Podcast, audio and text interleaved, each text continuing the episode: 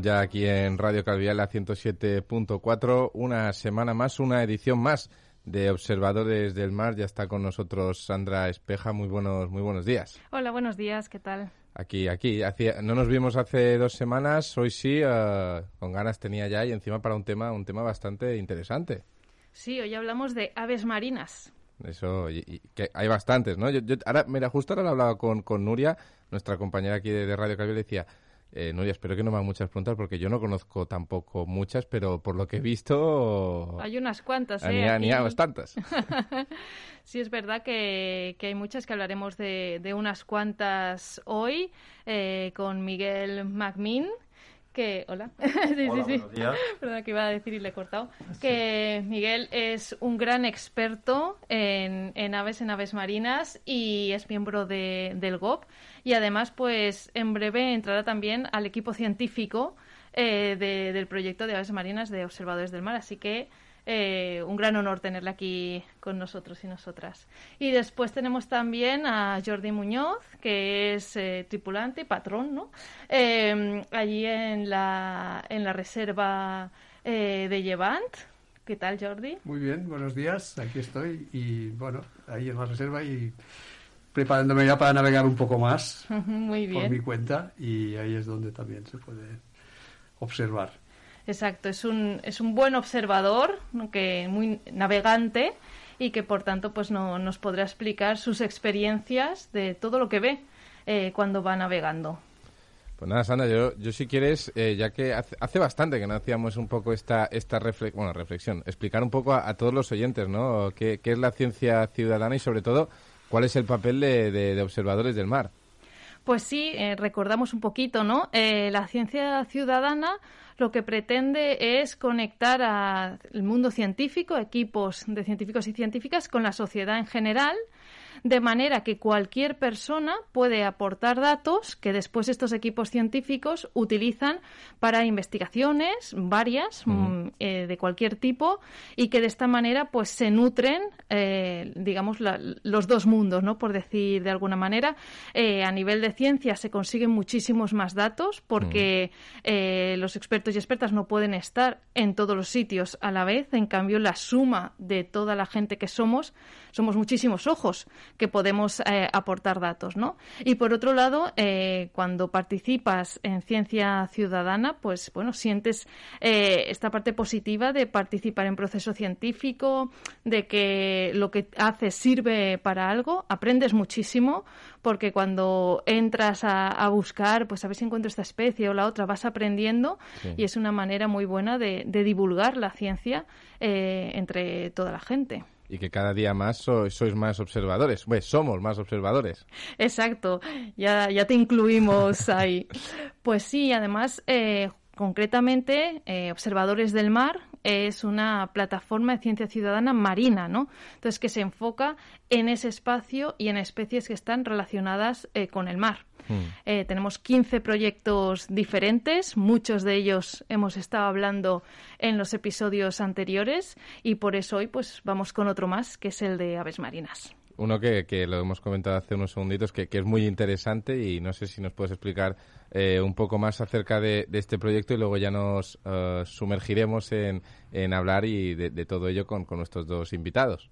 Pues sí, el, el proyecto de aves marinas lo que pretende es como enfocar la vista a, las aves que están relacionadas con el mar, porque la verdad es que en cuanto a ornitología y, observación de aves, creo que seguramente eh, es de las primeras acciones de ciencia ciudadana que ha habido, porque hay muchísima gente que observa aves, pero sobre todo en tierra, ¿no? O sea, hay una gran diferencia de todos los datos que hay entre mar y tierra. Entonces, por eso queremos ahí como hacer ese, ese enfoque en el mar.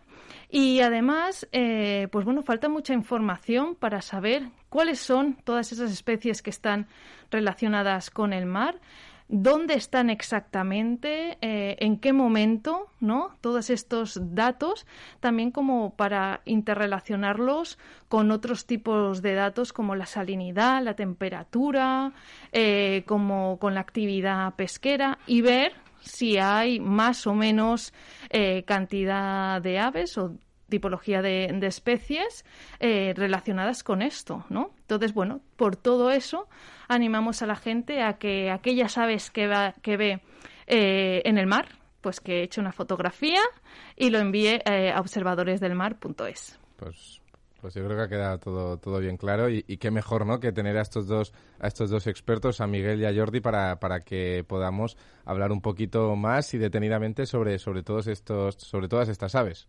Pues sí, y, Miguel, la verdad es que creo que es el idóneo para, para explicar un poquito a qué nos referimos con, con aves marinas, ¿no? Que a lo mejor es algo parece evidente, pero no lo es tanto, puede ser, ¿no? Pues, hola, bueno, eh, pues sí que es más evidente lo que pensamos. O sea, cuando hablamos de aves marinas, eh, no estamos hablando de un grupo taxonómico eh, concreto de aves, como si hablásemos de patos o de paseriformes, no. Si estamos en el aves marinas es un cajón desastre.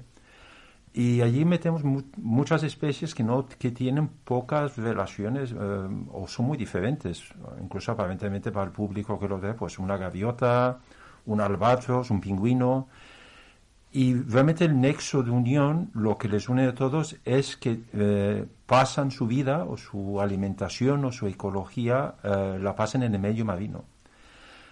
Para muchas especies eso supone casi pasar toda su vida en el mar. Quizás el, único momento que un ave eh, tiene que dejar medio marino es cuando tiene que nidificar, cuando tiene nido. Y entonces busca un lugar, aunque hay una mitología de que el, el Yelhuan nidificaba sobre las, sobre las eh, en el mar, en las costas de Turquía cuando el mar estaba en calma.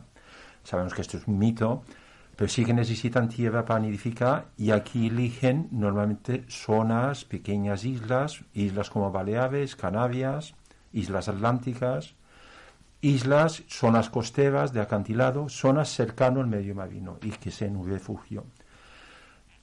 Y es básicamente el, último, el único momento cuando las aves marinas dejan de ser marinas y se convierten un poco más en terrestres, ¿no? Ese momento que pero siguen buscando su alimento en el mar.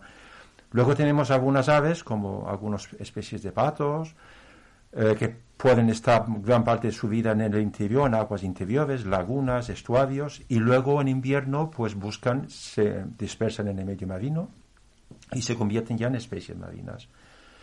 Luego tenemos algunas especies que consideramos marinas, como las gaviotas, la gaviota patimadilla, la gaviota más común, bueno, la, que vemos en las ciudades, que casi ya está siendo una vida urbana más que marina. Entonces, podemos decir que es una ave marina que pasa más tiempo o casi más tiempo en, tierra que dentro en el mar, ¿no? Pero tierra de costa, ¿no? En tierra de costa. Y no de costa, o sea, tenemos gaviotas en Madrid, en vertederos, en el interior, de, en zonas interiores. Y estas pues a veces siguiendo las grandes rutas de vertederos o zonas urbanas, con, llegando a Madrid posiblemente siguiendo cauces de ríos interiores en su migración, o sea, ellas en su migraciones cruzan tierra. A diferencia de otras aves marinas, ya lo vemos, que no cruzan tierra cuando migran, sino siempre van por la costa. Algunas aves marinas, como mm, las gaviotas, pueden cruzar masas de tierra, ¿no? Y pueden acabar asociadas a grandes vertederos, normalmente costeros, como los conocemos en Cataluña, Valencia, Baleares, Canarias, toda la costa atlántica, pero también en el interior, pues en grandes vertederos, en zonas de Madrid, pues tenemos es una zona de observación de gaviotas o en el interior de Extremadura hay gaviota la sombría y vas por dentro de Extremadura y ves en zonas de pantanos o en zonas de ves gaviotas, ¿no? Qué curioso porque yo creo que es como la, la especie que, que en general, ¿no? Podríamos decir, es la que sé que es eh, ave marina, ¿no? Creo que si preguntásemos por la calle, dime una ave marina, la gente diría gaviota. sí, yo creo que sí. Y, cuando la gente piensa en, ave marina, piensa que todos son gaviotas, que no hay, no hay otra Ahí cosa. está el ¿no? ¿Cuántas hay? ¿De cuánto estamos hablando? A ver, en, eh, es difícil, bueno, a nivel, no, la cuenta mundial no lo pero si vamos a hablar de en la zona, eh, en la península, donde estamos, en Baleares, Canarias, podemos estar hablando de la zona, la zona atlántica, no atlántica, eh, podemos estar hablando no, comunes, unas 40 especies de aves más lo que sería comunes. No voy a decir, ocasionalmente veremos, una, no estoy incluido las observaciones puntuales de gaviotas de Norteamérica, que por unos 40. Y en el Mediterráneo posiblemente la mitad. Estamos en 20, 25 especies que podemos ver, entre las que nidifican, invernantes.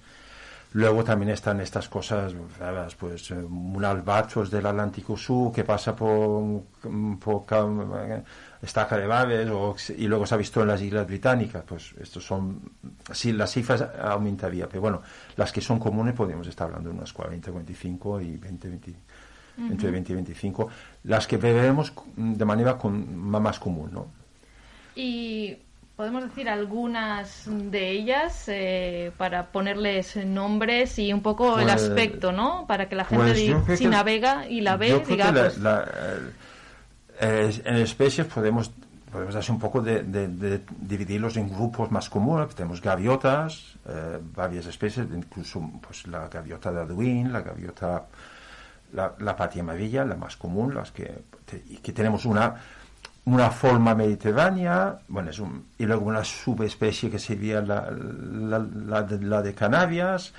Luego tenemos en el norte de la península que ahí está como una medio reconocer como especie, ¿no? Aquí debates taxonómicos, pero bueno, tenemos gaviota pandemia, luego tenemos especies gaviota sombría, muy parecida, pero un, no se reconoce un tono de manto más oscuro, eh, gavión, eh, luego tenemos otras gaviotas más, más, más esbeltas, como podemos ser la, la veidova, bastante común, eh, sobre todo en invierno, en todas nuestras costas.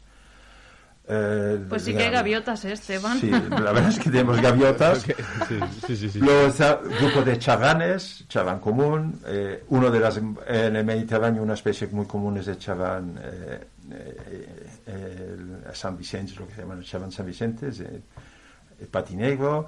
Luego podemos hablar, y luego mm, hablaremos de los que son ya grandes aves marinas o, las aves marinas más marinas que realmente se, acercan a la costa pero son viven gran parte que son los el grupo de los petreles y las pardelas como la pardela balear endémica de, ¿Y cómo, son, ¿Cómo es físicamente una pardela balear? Si lo vamos a comparar, si vamos a usar la gaviota como referencia, sería, es un aspecto que recuerda a una gaviota, unas alas más rígidas, pero una forma de volar muy distinto volando siempre cerca de la superficie del agua, aprovechando eh, eh, una especie de eh, efecto físico de, manera de volar que con un mínimo de energía, de gasto energético, de, batida de, alas, puede volar durante mucho tiempo. ¿no? Entonces, su vuelo característico es que son especies que están volando siempre cerca de la superficie del mar. Y quizá mm, cambiando mucho de, haciendo como una zigzag, o sea, aprovechando la cresta de la ola, luego baja, como si bajasen por una pendiente, cogiendo energía cinética, levantándose otra vez, bajándose por la otra pendiente. De, como si surfearan. Más o menos como si surfearan. O sea, con un dominio de, del mar, mientras que a la gaviota la vemos remando contra corriente del viento. ¿no? Cuando las ves volando juntas es cuando te das cuenta. Cuando te das cuenta, Si ves una pardela puedes pensar que es una gaviota, pero si mm. al lado hay una gaviota y vuelan las dos a la vez, el te parece lo más patoso del mundo, volando, es increíble. Eh, los peces eh, es un grupo antiguo de aves eh, vinculado al medio marino.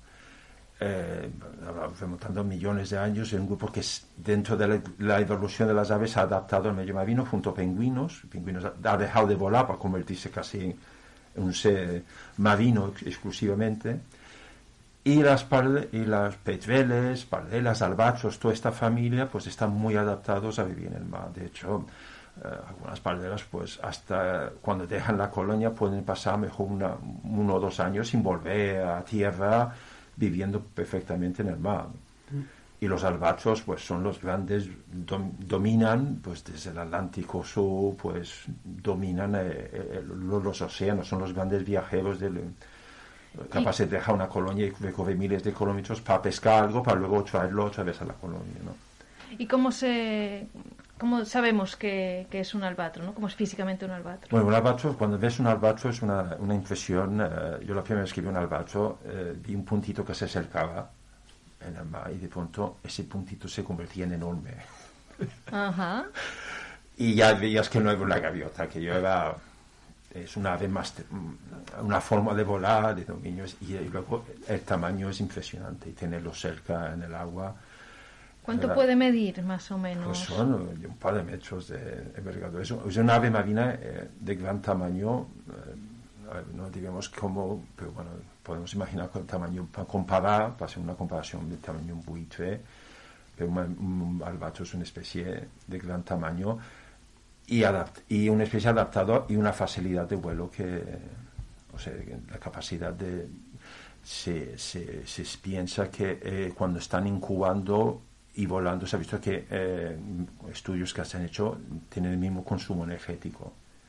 O sea, cuando vuelan realmente consumen poca energía, están adaptados a volar sobre... saben explotar el medio marino y Nada que ver con los patos, ¿no? Que has dicho que también son Nada aves marinas los que podríamos dudarlo, ¿no? Del el pato. Sí, cuando vemos un pato mar es como, ves que, y luego lo- Como un lo- cormorán. los cormoranes, un cormorán cuando tiene que girar parece un petrolero, o sea, tiene que dar un ángulo enorme y ves que pone esfuerzo, ¿no? Sí, sí. Luego un cormorán debajo del agua es un animal ágil. O sea, cuando, Nada como un pez. Nada como un pez. o sea, el- cuando Lo he está visto agua. buceando y, y parece que viene un pez, rapidísimo. O sea, su torpeza cuando Nada está con las patas. El, el ave las aves marinas es un compromiso de busca- eh, entre volar y nada. ¿no? Y tienes que buscar ese compromiso de. Una- la palela balear nada con las alas debajo del agua. Y cuando nada debajo del agua es impresionante también. ¿eh? O sea, es Vuela ágil. debajo del agua. Nada debajo del agua. Pero nada como si volara. como si volase. Alas. un poco las alas y está batiendo con las alas. Y si vemos la mano, la equivalente a la mano, vemos que tiene un hueso aplastado que nos recuerda la de un pingüino o de un arca, de un frailecillo, otro grupo de aves marinas que luego... Entonces, a, a mí, pero el cormorán no, el cormorán repliega las alas y nada con los pies. Que los tiene Los grandísimos. tiene enormes, o sea, cuando, pa- no son como los de un pato que son para no, es como un guante que se abre y realmente empujan mucho más agua que no un pato, ¿no? Eh, los patos a veces cuando, cuando bucean o cuando algunos patos bien lo que hacen es comer sobre el fondo, lo que hacen es bucear y buscan cosas sobre el fondo, como algunos eiles o se lo están comiendo sobre el fondo. El cormorán, nuestro cormorán muñudo, es que es como una serpiente que está buscando peces y mm, pesca de manera activa, ¿no? Persiguiendo las aves, ¿no? Entonces, cada uno de ellas, cada grupo de aves marinas, su forma de pescar, su forma de alimentarse, también nos, nos da pistas de, de qué De- especies son. Si vemos un animal, la gaviota, pues va a estar comiendo cosas sobre, el sobre la superficie del agua. Si son peces o si es un encuentro algún resto, un desastre, una barca de pesca, vemos como mientras que una par de loques van a hacer zambullirse debajo del agua, van a perseguir las presas, o si están detrás de una barca de pesca, igual se zambullen para encontrar estas presas que las gaviotas no han comido, las que llegan a hundirse, pues ellas van detrás. Eh, cada, una, cada una especie va a tener su forma de...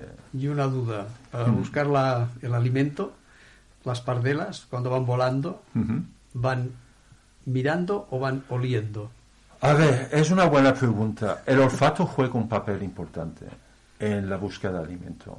Eh, cuando tienes eh, descomposición, o bueno, tienes fitoplancton o y plancton y peces que están, pues se desprenden unos unos gases mm, que, eh, sobre todo sulfuros, que, que pueden atraer o pueden ser detectados por las aves marinas. El olfato juega un papel importante también en la localización de sus colonias y donde está la tierra.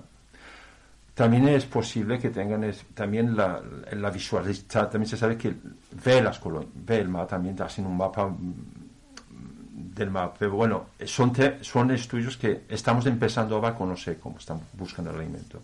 Pero sí que es verdad que el olfato juega un papel importante. De hecho, juega un papel también en las colonias, en eh, los petreles, pardelas suelen suelen vivir en colonias y en islas, mm, tienen, pueden tener depredadores y suelen ser nocturnas cuando entran en la colonia. Y buscar nidos o dentro de su nido una cueva, el olfato puede jugar un papel importante, más que, el, más que la, la visión. Sabemos que en algunas cuevas no hay visión, entonces parece ser que el olfato juega este papel.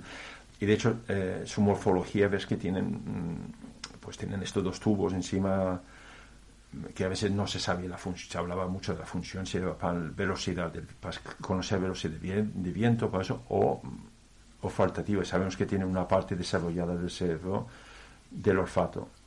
O sea que el olfato juega un papel importante en, la búsqueda de comida, pero también el, el, ver otros animales, el comportamiento de otros animales. O sea, muchas veces ves un ave marina que está buscando comida y inmediatamente a cabo de poco tiempo se juntan unos cuantos, gaviotas. Mm.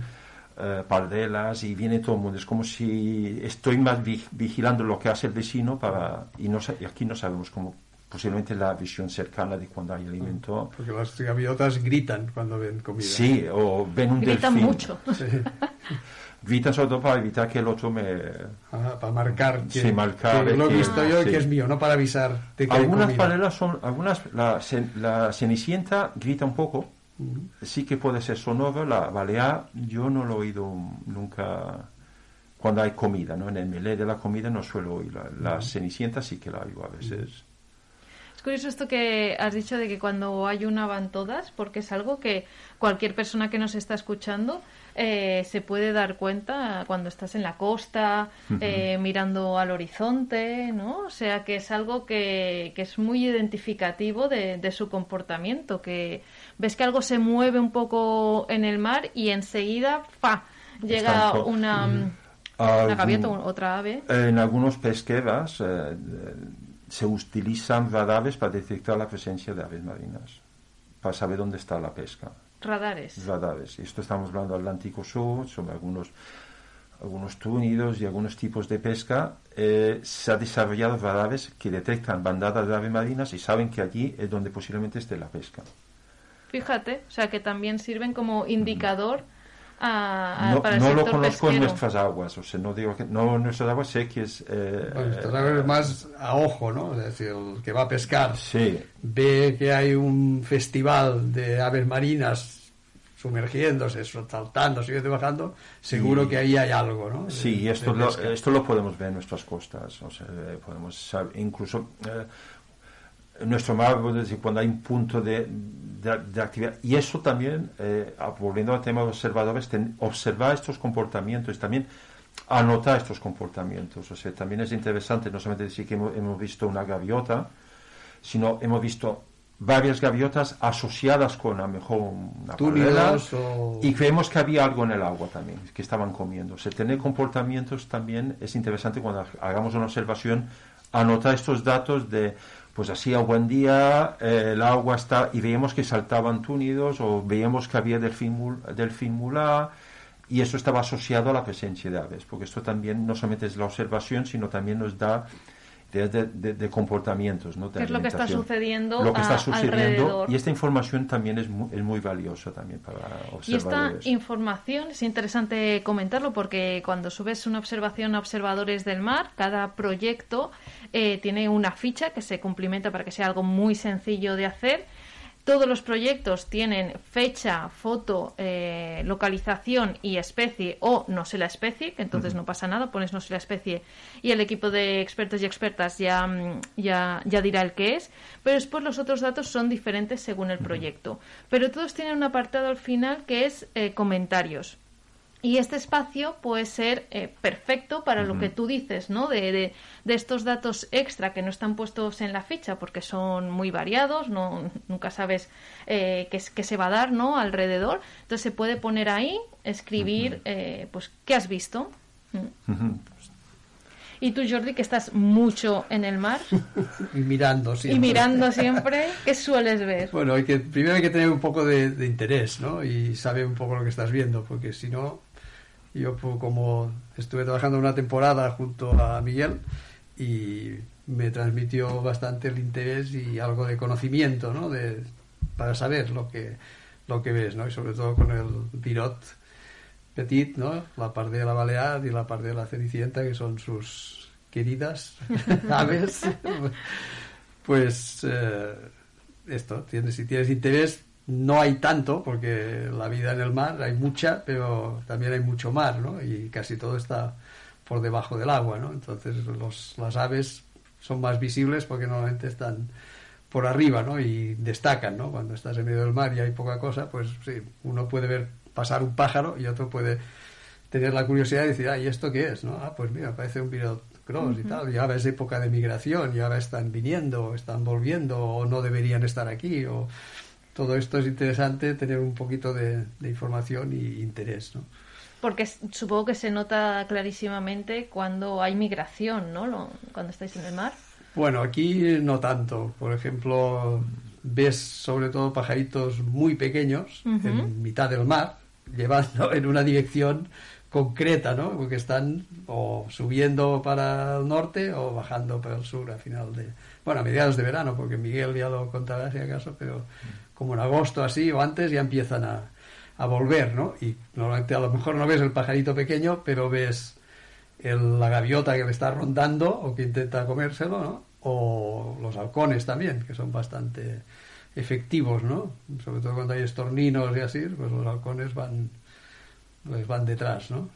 Y, a veces es lo que puedes llegar a ver. O sea, nosotros en en una ocasión vimos como unos metros por encima de, de nuestra visual, como una especie de explosión y plumas que salían volando, ¿no? Solamente vimos las plumas y mirando un poco más lejos vimos el halcón que se marchaba tranquilamente con un estornino seguramente, ¿no? En las patas ya que lo había se había salido de no se sabe dónde a la velocidad que van estos animales, le pegó el castañazo al, al estornino y se lo llevó para alimentarse, ¿no? Así es. ¿Y ha- has tenido alguna curiosidad de alguna especie que, que, no, que no fuese común o que no sea común verla Bueno, cerca? en invierno, cuando hay temporales y esto, se acercan a la costa los, los hoteles, ¿no? Los Alcatraces. alcatraces, que es- sería el albatros que hay en el hemisferio norte, ¿no? Es- Porque es Bueno, el bat- una especie. bueno, no es, bueno, no es de la, mim- la misma Ah. grupo taxonómico, pero bueno, es una especie grande. Ah, Y hemos visto Eh, alguno solo, alguna pareja, y bueno, los distingues porque las puntas de las alas son negras y el resto es todo blanco y la forma es totalmente aerodinámica, ¿no? Y se sup- supongo que cuando están por ahí cerca es porque están cansados y, y se, se- no los hemos visto pescar porque debe ser espectacular, porque pliegan las alas y bajan en picado como un misil y entran en el agua y deben bajar hasta 10 o 20 metros a, a capturar peces, ¿no? Y después lo que es interesante también es cuando están posados en el agua, cuando van a empezar a volar, otros, otras aves abren las alas y empiezan a moverlas y estos las alas las tienen que desplegar como, como, en, dos, sí. como en dos pasos, ¿no? Como que no les cabe la media ala y después la otra media y después hasta que despegan tardan un, un rato también, ¿no? Esto, esto es lo más raro, digamos, que hemos visto. No raro, porque es común verlo, pero no, no se ve tan a menudo, ¿no? Claro. Las alcatra- bueno, alcatraces son, eh, nidifican al- en el Atlántico Norte y muchas especies que nidifican eh, el Atlántico pues tienen zonas de invernada o zonas, más que invernada, zonas después de la cría, sí que co- coinciden con invierno, puede ser en el centro del Atlántico, pero algunos, tam- algunos llegan a entrar en el Mediterráneo. Y el alcatraz es una de estas especies comunes que pasan el, eh, el- el invierno dentro del- en el Mediterráneo y realmente es común, pues lo que dice yo, es, es, es más común posiblemente en las costas de la península, en la zona de las Ibiza las Pitiusas, pero bueno, es común también en, en grandes bahías, pero normalmente no se, se acerca más a costa cuando hay mal tiempo. Posiblemente es más fácil pescar o mm, buscar comida en zonas re- refugiadas cerca de la, cosa, de la costa que no... Y lo que dice es, es impresionante verlas picar, o sea, caen como un misil y, y es verdad lo que dice, cuando levantan el agua parece que les cuesta, como es un despliegue y... pero Claro, muy grandes, ¿no? sí. Deben pesar ahí, mojadas también. Claro. Pero bueno, es una de, de estas especies eh, que añaden a, a la diversidad de, de aves que podemos tener en nuestras costas, que no solamente son las que, las que nidifican aquí, ¿no? sino también tenemos especies, pues mucha gente, cuando yo le digo tenemos frailecillos en el Mediterráneo, me dicen que no es verdad. Me dicen frailecillos en el Mediterráneo, digo, sí, lo que pasa es que aquí están feos cuando vienen. No sé si habéis visto. están feos. eh, Han perdido, han perdido el pico, este pico llamativo no lo tienen y son, y está- son, más, son más contrastadas, bueno, más oscuras. Y más parecido a un pingüino. Es más parecido a un pingüino y no tienen ese pico tan llamativo de nupcial, pero tenemos una población que... Y es eh, un ave marina de, alta mar, lejos de la costa, solamente ocasionalmente la vemos cerca de la costa cuando hace mal- muy mal tiempo. Entonces la vemos cerca de la costa.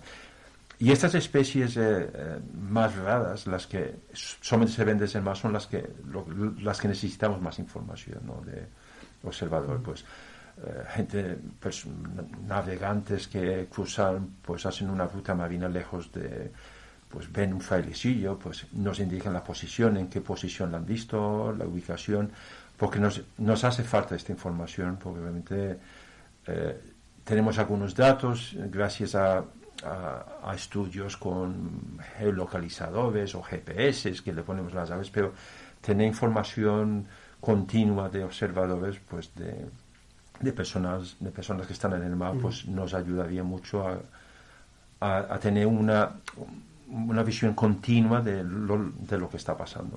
Porque claro, esto es importante, ¿no? Saber eh, el por qué y el para qué eh, hacemos las cosas, porque muchas veces eh, la ciudadanía tiene la sensación de, bueno, yo aporto, pero esto queda como en, en un cajón roto, ¿no? O, o, o que no sirve para nada, ¿no? Entonces yo creo que esto es, es importante ahondar en por qué es importante eh, ir consiguiendo datos y cuantos más mejor, además en seguimiento en el tiempo, de estas aves marinas. ¿Qué, qué queremos saber? Bueno, yo creo que las aves marinas eh, es un grupo muy estudiado, pero mucha gente desconoce por qué son tan, por qué pueden aportar a, nuestro conocimiento del medio marino. Eh, son, depredadores apicales, son grandes, son superdepredadores, son aplicadores que están encima de la cadena trófica y luego tienen una facultad que es la facilidad de moverse rápidamente. O sea, si falta comida en un sitio, pueden, pueden desplazarse, en teoría, pueden moverse o cambiar su distribución eh, se convierten en grandes indicadores de cambios en el medio marino. Pues estamos, si estamos hablando de, en este caso, del cambio climático, su distribución puede, puede cambiar más rápidamente que a lo mejor una especie que está en el fondo, la posidonia se va adaptando al cambio climático, pero no puede moverse. Una ave marina puede en pocos, pocos años cambiar su distribución debido a una situación de falta de comida o de cambios. Podemos detectar antes cambios en el medio marino que a lo mejor con una especie que tiene menos mo- movilidad. Eh, yo po- pondré un ejemplo en los años, eh, en los años 90, eh, bueno, viene esto de los, vi- viene del año 80, 90, eh, se empezó a ver que la, la pardela balear, una especie que, que se pensaba que llegaba hasta, hasta la Bretaña, que no subía mucho más, ocasionalmente se veía, en los años 80 se veía alguna pardela balear en las Islas Británicas. De hecho, la primera balear descrita es, es, es en las Islas Británicas por un ornitólogo que fue que, el que hizo Lowe, que lo descubrió, pero no era una especie común. A partir, de los, a partir de en los últimos 20 años se convierte en una especie mucho más común, mucho más abundante.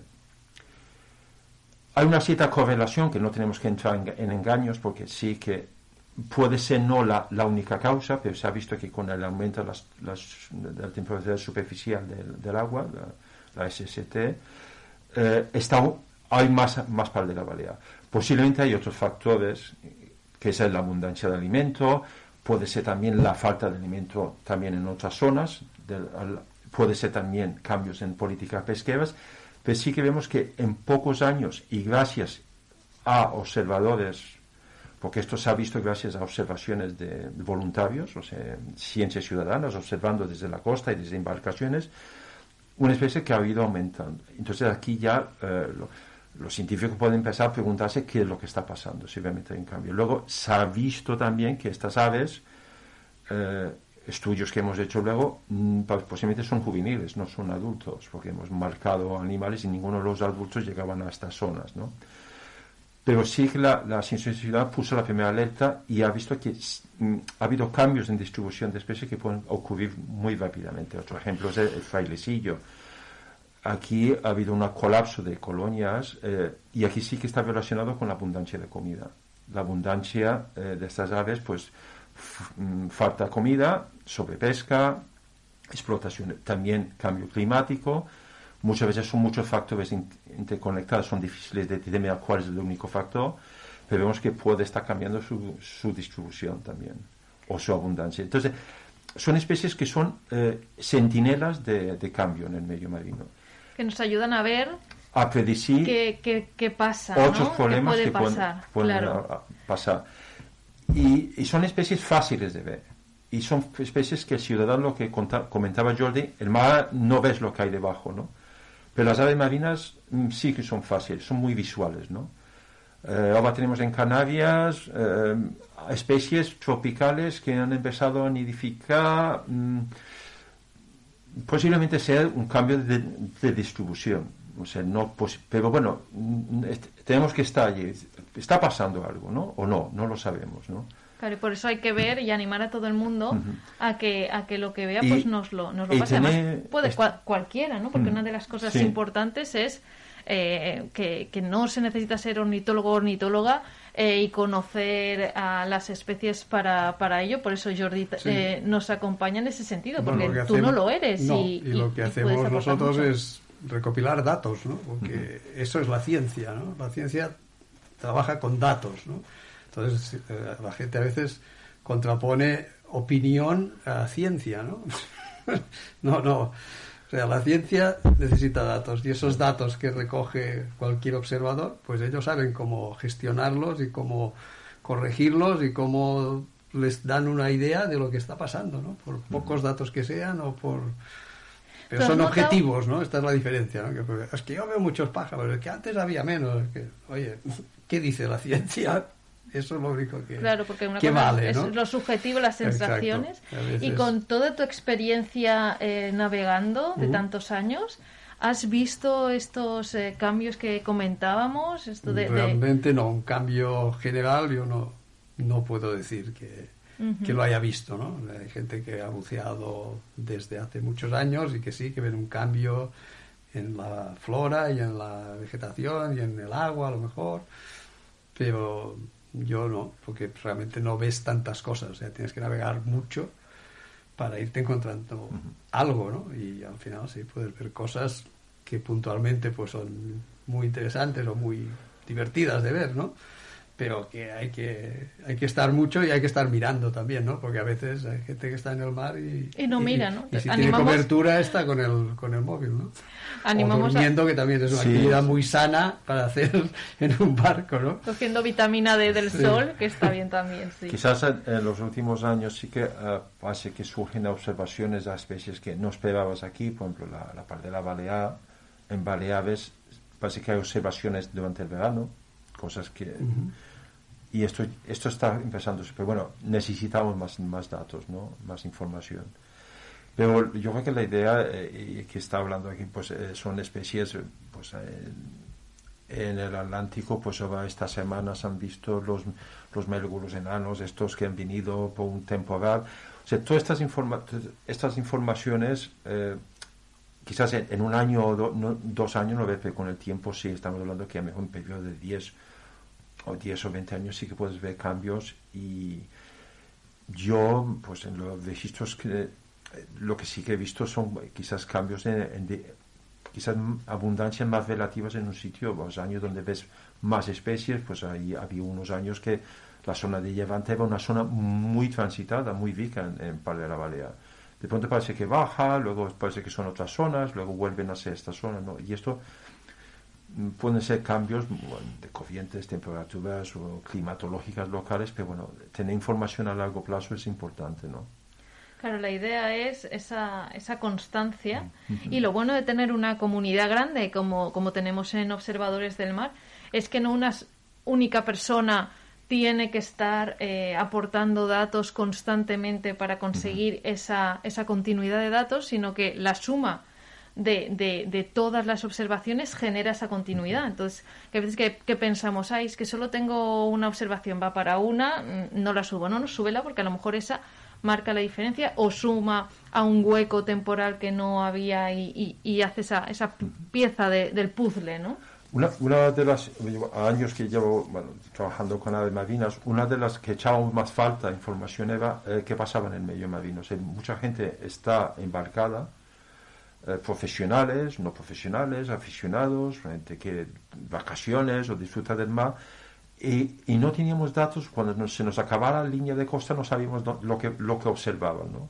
Eh, qué se observaba en la ruta entre la península y Baleares, o una ruta lejos de la costa, o incluso en espacios naturales, pues como, como pues que le animamos a, que hace una ruta continua, pues a, a aportar sus observaciones y, y extender esta, esta visión de lejos de la costa que a veces los los ornitólogos pues nos queda, se quedaban siempre desde la costa y no se embarcaban, o, o que lo hacen, pero bueno, hace años que realmente no, lo, no, no se embarcaban. Tener estas- estos ojos es, es importante, ¿no? Porque aquí es donde realmente estamos dando, donde tienes la información, ¿no?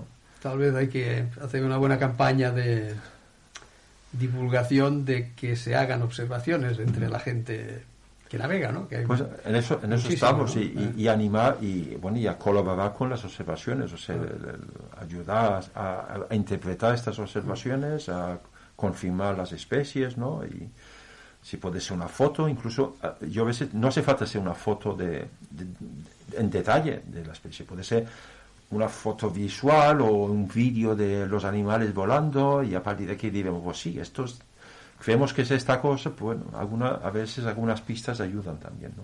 Lo que decías de la forma de La volar, forma de volar, es, o el- eh, el- cómo esto. entrarán en el agua. Todos estos detalles pueden ayudar, ¿no? O sea que todo el mundo, vamos, lo que animamos siempre en todos los programas, que es que todo el mundo con Mm. más, eh, eh, bueno, pues con más conocimiento o con menos puede ayudar, que todas las observaciones eh, son importantes porque pueden aportar muchísima información y que además que no se preocupen si no saben exactamente lo que es, que para eso tenemos a los 98 eh, científicos y científicas detrás de, los proyectos para mirar bien la foto, dónde está y, y ver un poquito, pues esto seguramente es eh, esta, esta especie, ¿no? No sé si para acabar, Jordi, has comentado antes of, of the record una, una aventura que tuviste ahí en el, en el barco que se posaron. Sí, eh, estamos hablando de esto de aves migratorias, de estorninos, ¿no? Y Miguel comentó de, del Mar del Norte, un pesquero que tenía como 100 estorninos que se habían detenido ahí descansa- a descansar, ¿no? Nosotros lo que vimos fue que íbamos navegando y nos empezaban a dar vueltas, era un- una pareja de estorninos. No sabíamos ni que eran estorninos, porque eran como cohetes, ¿no? A toda velocidad, dando vueltas, vueltas, vueltas, vueltas alrededor del barco, que casi no podías mirarlo porque te, te mareaba, ¿no? De, de la velocidad que llevaban. Y al cabo de un rato, uno solo se quedó posado, con la boca abierta y la lengua afuera, como ventilando del agotamiento que tenía. El otro se lo llevó un halcón que iba detrás de ellos, ¿no? Sí. A veces, a veces lo vemos en el mar, pues eh, además de aves marinas, algunas especies terrestres también. Cuando cruzan zonas, ah, zonas marinas, pues una embarcación puede convertirse en un refugio. refugio. Si hay tormenta, como en este caso de este pesquero en el Mar del Norte, pues hacía muy mal tiempo y se refugiaban en el barco.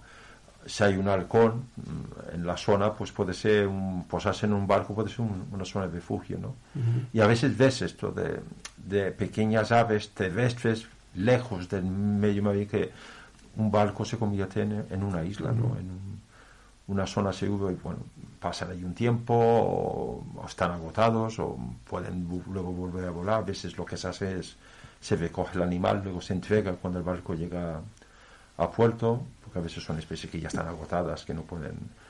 Y creo que en este pescado, pues los cuando llegó, llegó a puerto los estoninos se fueron, o sea, Sí. estaba- someteba a una cosa puntual, ¿no? Pero eso a veces sí que Curiosidades varias, ¿verdad, Sí, Esteban? Que sí. siempre intentamos comentar en, en todos los programas. No, yo la verdad es que, que, que programa que pasa, programa que aprendo más cosas y te digo, no que yo antes de sentarme aquí sabía que existían las gaviotas y ya está. Y mira, al final la cantidad de aves y la cantidad de, de- de cosas que pasan en, en el mar, ¿eh? Sí, la verdad es que sí, y, y conocerlas de, de expertos que, que conocen el tema y que lo viven y que, y que lo experimentan es la mejor manera para Sí, sí, sí. imaginar eso y después ahora cuando vayamos al mar, pues ponernos a mirar a ver qué ave vemos, eh, si podemos identificar si es una gaviota o no, ¿no? Según el vuelo. Y, y bueno, y todo esto subirlo a observadoresdelmar.es. Ahí, ahí, ahí estaremos. Yo te digo, yo, yo a veces que en verano tengo la suerte de, de poder ir en barca, ahora me fijaré más, ¿eh? O sea, a ver, a ver qué tenemos por ahí, a ver qué... Si puedo, no sé si con, con mi cámara del teléfono podré captar cosas, pero bueno, seguro que algo, algo sí. Seguro que sí. Sí, Seguro, seguro. Pero bueno, Sandra, eh, no sé si os queda alguna cosita más por... ¿Algún No, último so- detalle? so- solamente comentar bueno, es que siempre estaremos eh, dispuestos a ayudar a estas observaciones pues a, a- darle a, bueno a identificarles y ayudar a, a confirmar la identificación o, o cualquier duda que tengan que sí, siempre puede contar con nosotros Claro, para eso está el, el equipo científico que, que siempre ayuda y además hace que, que la gente aprenda, ¿no? Sí, ¿no? Y, y se consigue esa divulgación tan importante. Una última cosa, Jordi, Nada, cerrar. corroborar lo que dice Miguel, ¿no? que yo doy fe de que él colabora y ayuda y cualquier cosa que veo yo, también en tierra, porque él es experto en muchas cosas de, que tenga que ver con animales, es un buen referente y nada, cualquiera que quiera aprender, pues que, que se apunte y que observe y que vaya poniendo datos. Muchas gracias. Pues, pues ahí estaremos, ¿eh? mirando cada, cada semana en Observadores del Mar a ver qué, qué nuevas aves hemos visto, qué nuevas aves hemos observado y de aquí dos semanas más. Sandra, Nos vemos en dos semanas. pues muchísimas gracias a todos. Gracias. Gracias. vale gracias